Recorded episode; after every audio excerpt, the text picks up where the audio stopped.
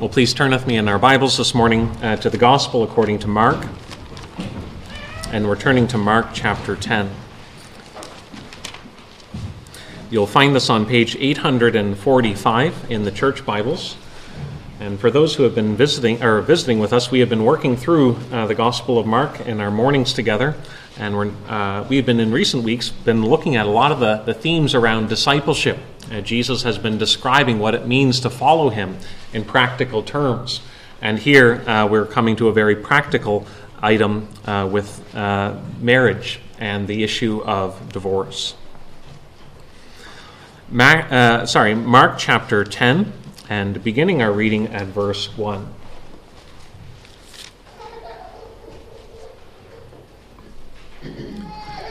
This is speaking about Jesus. And he left there and went to the region of Judea and beyond the Jordan, and crowds gathered to him again. And again, as was his custom, he taught them. And Pharisees came up and, in order to test him, asked, is it lawful for a man to divorce his wife? He answered them, What did Moses command you? They said, Moses allowed a man to write a certificate of divorce and to send her away. And Jesus said to them, Because of your hardness of heart, he wrote you this commandment. But from the beginning of creation, God made them male and female. Therefore, a man shall leave his father and mother and hold fast to his wife and the two shall become one flesh. So they are no longer two, but one flesh. What therefore God has joined together, let not man separate. And in the house the disciples asked him again about this matter. And he said to them, Whoever divorces his wife and marries another commits adultery against her. And if she divorces her husband and marries another, she commits adultery. human relationships uh, can be messy. Uh, relationships can be ruptured. Um, friendships and relationships can be separated. Uh, and when that happens, it is a very painful thing when people are driven apart. And that can happen not just in terms of friendships, long standing friendships, it can also happen even in the most intimate of relationships, in marriage itself. Divorce is something that affects our lives. Uh, maybe you yourself have passed through uh, the experience of divorce, or you know someone uh, who has gone through divorce themselves and the pain that is associated with it. How are we to think about uh, issues like this? And this morning, as we turn back to Mark's gospel, what we find is, is that Jesus speaks into the mess of our lives. He speaks into the pain uh, that is part of human experience. And Jesus helps us navigate through these issues, ultimately uh, seeking God's will. And this morning, as we're doing so, we want to see that despite the messiness of life, uh, we ought to remember God's design as it uncovers both the longing of our hearts, but also of God's purposes for us. We want to look at uh, these, uh, this, uh, these verses this morning in two thoughts we want to think about it in terms of a trap that is set for Jesus, a trap about divorce. But then, secondly, we want to think about the truth that Jesus conveys through uh, this topic or on the issue of divorce. We are told that in verse 1 that Jesus left there and he came to the region of Judea. And once again, Jesus is teaching them. Uh, but while this is happening, the Pharisees uh, take advantage of the opportunity to pose a question to Jesus Is it permitted for a man to divorce his wife. Uh, but as we are looking at this, you notice there in verse 2 that the question is being posed to Jesus not because the Pharisees actually are interested in learning from Jesus on this. They're not actually concerned about uh, the legitimacy of the issue. Rather, what they're looking for is something that they can use to test Jesus. That word for testing is the idea of trapping. Uh, they are trying to catch Jesus in his words uh, and to use those words against him. Because divorce is uh, a, a, hot button issue. Uh, it is something that is deeply personal. Uh, it is something that uh, is uh, going to trigger or something that is going to deal with our own emotions It's a very emotional uh, part of a person's experience. And so, for Jesus to speak on this issue is going to be something that is going to cause a reaction. And in that sense, it is uh, something that can be used as a trap against him. But it's more than just the emotive or the personal, very personal aspect of the issue of divorce that they're using to trap Jesus. It told us there that it was when Jesus came into Judea that the Pharisees now pitched this question at him. And you remember that the region of Judea is the region that is under the jurisdiction of Herod. And you remember that Herod was someone who had divorced his wife. Herod had divorced his wife in order to take the wife of his brother Philip. He had taken Herodias for himself. And if you remember earlier in Mark's gospel, that when that happened, John the Baptist confronted Herod about the unlawfulness of what he was doing. John the Baptist confronted Herod and called out sin for sin. And the result of that was is that John the Baptist was beheaded. Uh, he died for what he did in calling out Herod's actions. But now that Jesus is coming into the jurisdiction of Herod, as he is uh, being uh, teaching the crowds, the Pharisees are using this as a, uh, an opportunity to pose a question to Jesus that could be used against him as it is reflected on Herod's own actions. So it's a trap. Uh, in the sense that it is something that is uh, going to provoke a great emotional response. It is a trap in the sense that it has political connotations as well. But more than that, it's a trap because of its theological consequences. This is a question that was hotly debated uh, from the Old Testament on. The people of Israel wrestled with the whole issue of divorce. And the reason is, is because the Old Testament does talk about divorce. If you turn to Deuteronomy 24, it'll tell us that uh, Moses talks about a situation in which a man issues a certificate of divorce. And in that situation, it's talking about uh, a scenario where a man divorces his wife, she marries another man, then that man dies, and the law says the first husband is not permitted to marry her again. And so all of this is describing a scenario where uh, after a man has divorced his wife, she marries again. He's not to remarry her if that situation were to arise that her second husband died. But in Deuteronomy 24, it gives the grounds for divorce. And it says the grounds for divorce is something indecent is found in her. Or as the King James puts it, something unclean. And what happened to us is that the people of God in the Old Covenant believed that there were grounds for divorce. But they, they were divided over what those grounds were. What constituted something indecent? Or what constituted something unclean? There was a very uh, a, a more narrow view that saw that this indecency was some form of sexual act. Uh, it was a sexual sin that gave the grounds for dissolving that marriage. Whereas the more relaxed view, a more broad view, saw that standard much lower. And it said that anything the husband finds that is unpleasant to him, he can use as grounds for divorce. So there's these two camps or two ways of thinking about divorce. And now the question is being posed to Jesus. Uh, what is it that you think about this whole issue? And so, at the very least, uh, Jesus' answer is going to upset one camp, and it is something that is uh, perhaps touching on a mindset that can quickly cultivate itself in the people. This mindset that they have the right to divorce. And Jesus here has to speak to the issue that may challenge some of their own presuppositions. So there's, uh, it is a trap because it is uh, ad- ad- addressing a heart attitude. In response, Jesus uh, says to them, What did Moses command you?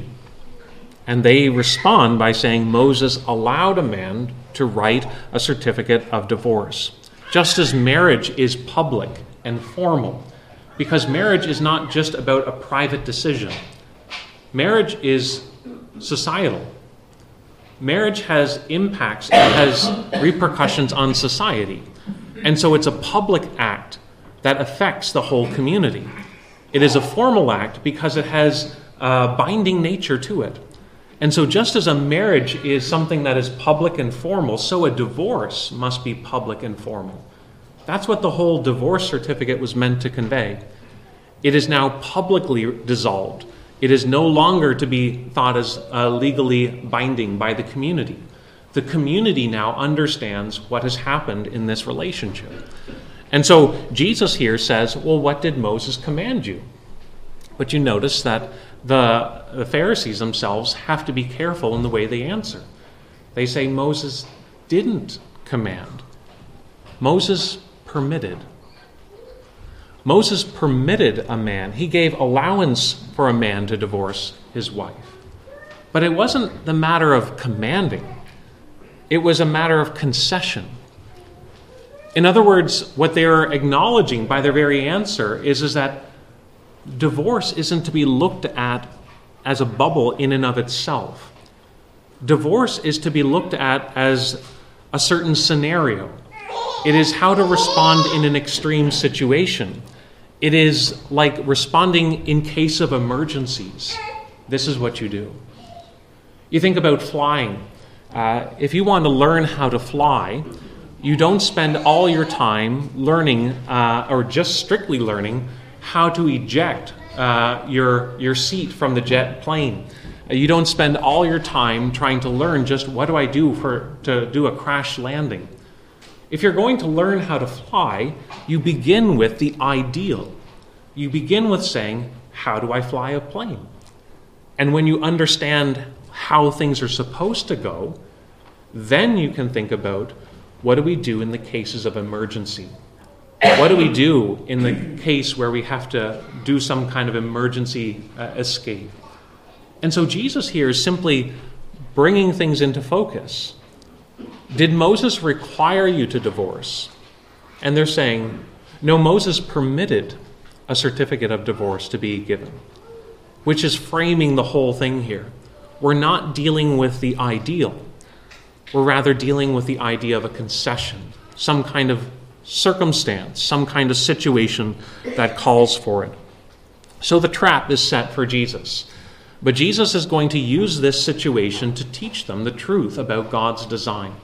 And we want to think about the truth that Jesus here uh, presses upon them in a couple of thoughts. First, as he's talking about divorce, he says it reveals something about us and it fails to realize something about God's design. Well, first, it, uh, it reveals something about ourselves. Jesus then goes on in verse 5 and he says, uh, Because of your hardness of heart, he wrote, this, com- wrote to you this commandment. But from the beginning of creation, God made them male and female. So Jesus here is speaking about this situation of divorce. And it's very easy for the Pharisees or for the Israelites to think about divorce as simply a right of choice.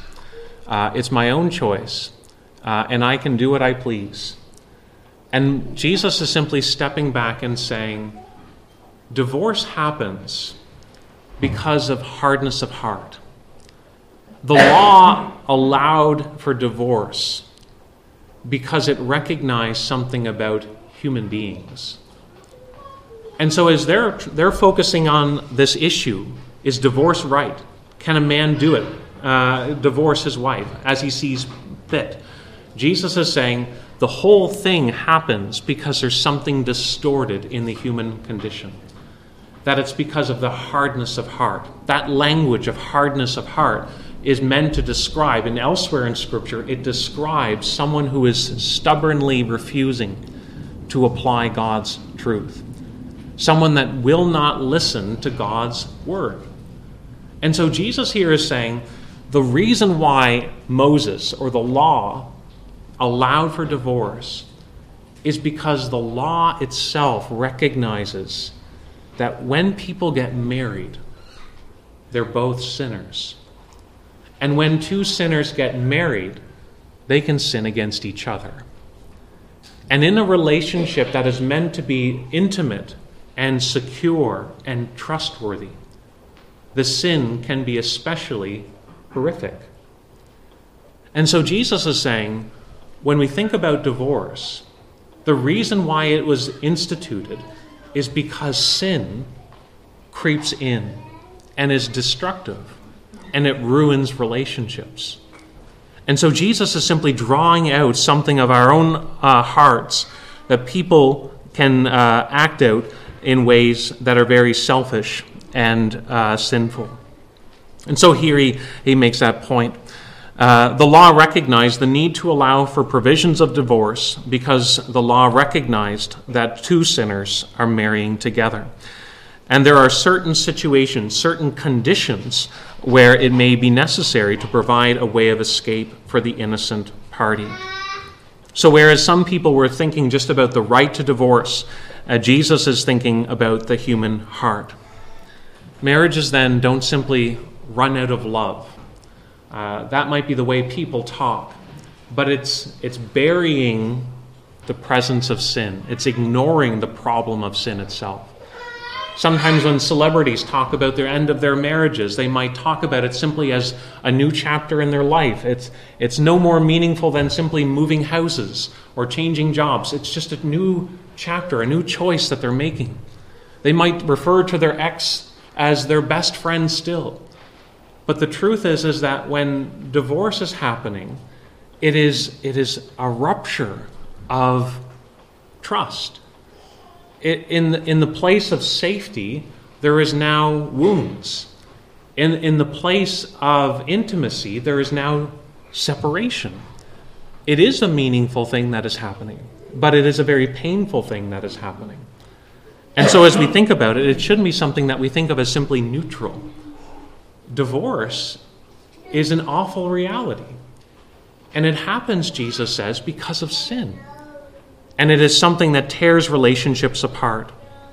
And so all of this is uh, trying to highlight something of the distorted or the corrupt nature uh, of human uh, longings. That we can be more interested in ourselves than even in a person that we've pledged to love as long as we live. Doesn't that begin to picture something of the selfishness of the human heart? That we commit ourselves to loving another person, but then over time, something happens, and that is no longer a reality that is realized. So, with the trap that was set for Jesus, and Jesus begins to convey truth through this mess, through the difficulty of divorce. And the first thing that he says is that it reveals something of the human heart the stubbornness to not acknowledge God's ways as right. But more than that, he also highlights that divorce uh, fails to acknowledge or to realize God's design. Look back in verse 6. Jesus says, But from the beginning of creation, God made them male and female. And then he goes on and he's quoting not just uh, his own thoughts, well, he is quoting his own thoughts, but he's quoting from the Old Testament, isn't he? Uh, he's quoting here from Genesis chapter 2. Therefore, a man shall leave his father and his mother and hold fast to his wife, and the two shall become one flesh. So they are no longer uh, two, but one flesh. What therefore God has joined together, let not man separate. Jesus is saying a lot of things in those verses there. Uh, he's appealing to Scripture uh, to explain to them how they're to think about divorce. That divorce is to be looked at in light of the big picture of God's design. God's design was marriage. That divorce is an offshoot of a failed marriage. But Jesus says we have to think about divorce in light of what God intended. And notice how he describes it. He says three things about marriage. First, that marriage is something that is instituted by God. Marriage is not a societal construct that we can define as we please.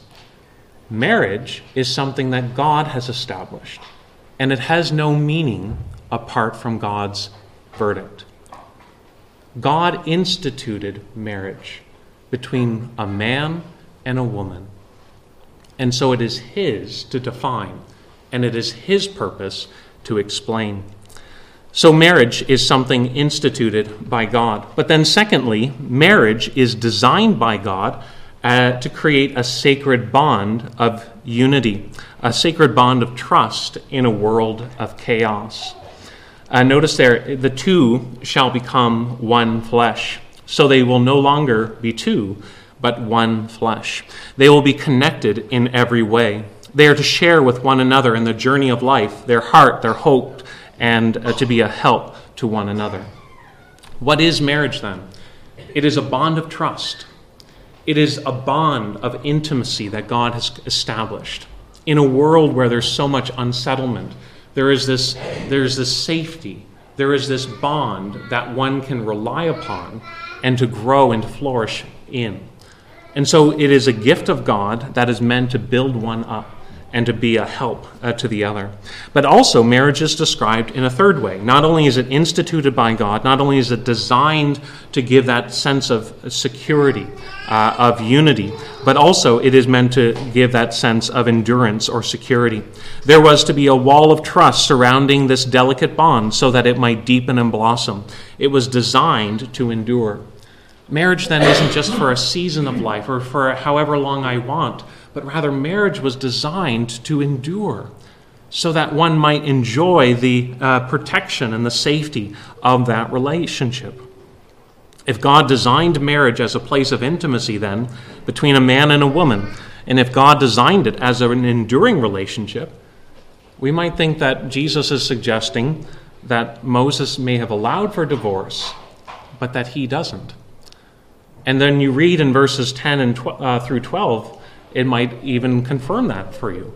You could read these verses and think that Jesus is saying, Moses allowed for divorce, but I don't. But that's why we need to make sure we're always reading Scripture in light of the whole of Scripture. Because while Jesus doesn't give any exceptions or qualifications here, he seems very absolute. And when he says, if a man divorces his wife and marries another, he commits adultery. At the same time, when you read in the parallel accounts, if you read in Matthew's gospel, the same occasion, Jesus does provide exceptions. Jesus does explain that there are grounds for divorce. Jesus says, I say to you, whoever divorces his wife except for sexual immorality and marries another commits adultery. So Jesus does see grounds for divorce. There are times when it is a permissible or a legitimate course to take. Sexual immorality that Jesus speaks of is a word to describe sexual sin. It would include things like adultery. It is a sexual act that breaches that bond of trust. And Jesus is saying in such a situation that it would be a permissible course to take. But we live in the post 1986 No Fault Divorce Act um, where divorce has become uh, the grounds for divorce is basically marriage breakdown, uh, as broad as that. And so, in a culture now that looks at divorce as something that can be easily pursued, the church needs guidance and wisdom as to how they think through these matters. It would be easy, on the one hand, to simply reflect and to imitate the way that the wider culture thinks about divorce and to just think about it as something that happens and something that a person chooses. But Jesus here uh, explains that there are, uh, there are standards, there are measures uh, that are needed to be uh, acknowledged. That divorce is not something that should be rushed into, but rather something that is uh, only legitimate in extreme or in cases of emergency. At the other extreme, though, the church needs to be aware of flipping uh, to the other extreme. The church can swing from imitating the wider culture on divorce as an easy escape from our responsibilities to the other extreme of alleging that Christians should never get divorced. Sometimes there can even be an underlying pressure on the innocent party to stay in a marriage. Where there is sexual immorality, uh, there can be uh, a pressure sometimes for churches to advocate the the healing of that relationship to such a point that it puts guilt on the innocent party to stay in a relationship uh, where they are uh, they're doing so uh, against their own free choice. In other words, as we think through this, the church needs to be on guard against placing a burden on someone that God does not. Yes, genuine repentance can happen. Yes, genuine reconciliation is a beautiful thing and a testimony of God's grace. But the church must also be recognizing that not all ruptures are going to be healed, and not to put a burden on someone where God has given them permission to leave. As David Jones himself points out, rigorous standards are not necessarily righteous. And it is not godly to be more strict than God. Rigorous standards are not necessarily righteous, and it is not godly to be more strict than God. If a person has been sinned against, and the other party has committed a sexual sin, there is the liberty, the permission, biblically, to leave that relationship. They have the grounds to do so. They are not required to, but they need to understand uh, what Scripture says. So, Jesus here is trying to explain the truth about divorce. It reveals something of our heart, the hardness of heart when people will sin against one another. It also uh, fails to acknowledge or fails to realize God's design. Divorce is not neutral, it is an awful end of the human heart. Uh, it fails to realize God's design. Nevertheless, there are times when it is a legitimate course of action. But then, why did God even create divorce or marriage? Uh, when we think about this, when we think about how Jesus himself says that divorce is going to happen, uh, that uh, people that marry, two sinners come together, and one can sin uh, very uh, greatly against another. Why even pursue marriage? Why even have a high view of marriage when these things can happen? And Jesus here is helping us understand that it is, as we were singing in Psalm 128, it is for the good of human civilization. It is for the good and the betterment of society because God orders things. That God has order and purpose for human flourishing. But it goes beyond simply society. It's because Jesus wants to preserve a picture of God's grace. Because marriage is meant to point beyond simply the intimacy of a man and a woman coming together Marriage is meant to point to the intimacy of a God who binds himself to his people and shows his love to them and ultimately delivers them from their own uh, sins. God instituted marriage in order to communicate the wonder of his grace. And so when we think about what marriage is, there's a longing for intimacy, but there's also a fear of betrayal a fear of being able to trust, of that safety. And when you think about the, the push and pull, the tug and pull of a longing for intimacy and yet a fear of being rejected, those two aspects ultimately find their, their resolution in Jesus himself. Because in Christ we find someone who already knows you and yet still extends his love towards you. We see someone who comes as the bridegroom seeking to save sinners. And so there's the ability to be intimate with one who already knows you. But more than that, we see not only his intimacy, we see the safety that is found in him. He is faithful. He will never leave us nor forsake us. He is so faithful that, uh, to his bride that he would rather die than to send her off in her sins. So, why is it that marriage is so important? It's because it pictures God's salvation. Recently, I was helping someone move, and there was a great care over certain portraits that were being put on the moving truck. And you could stop and say, Why are you so concerned about these portraits? They're portraits, and yet they portray a reality that is precious.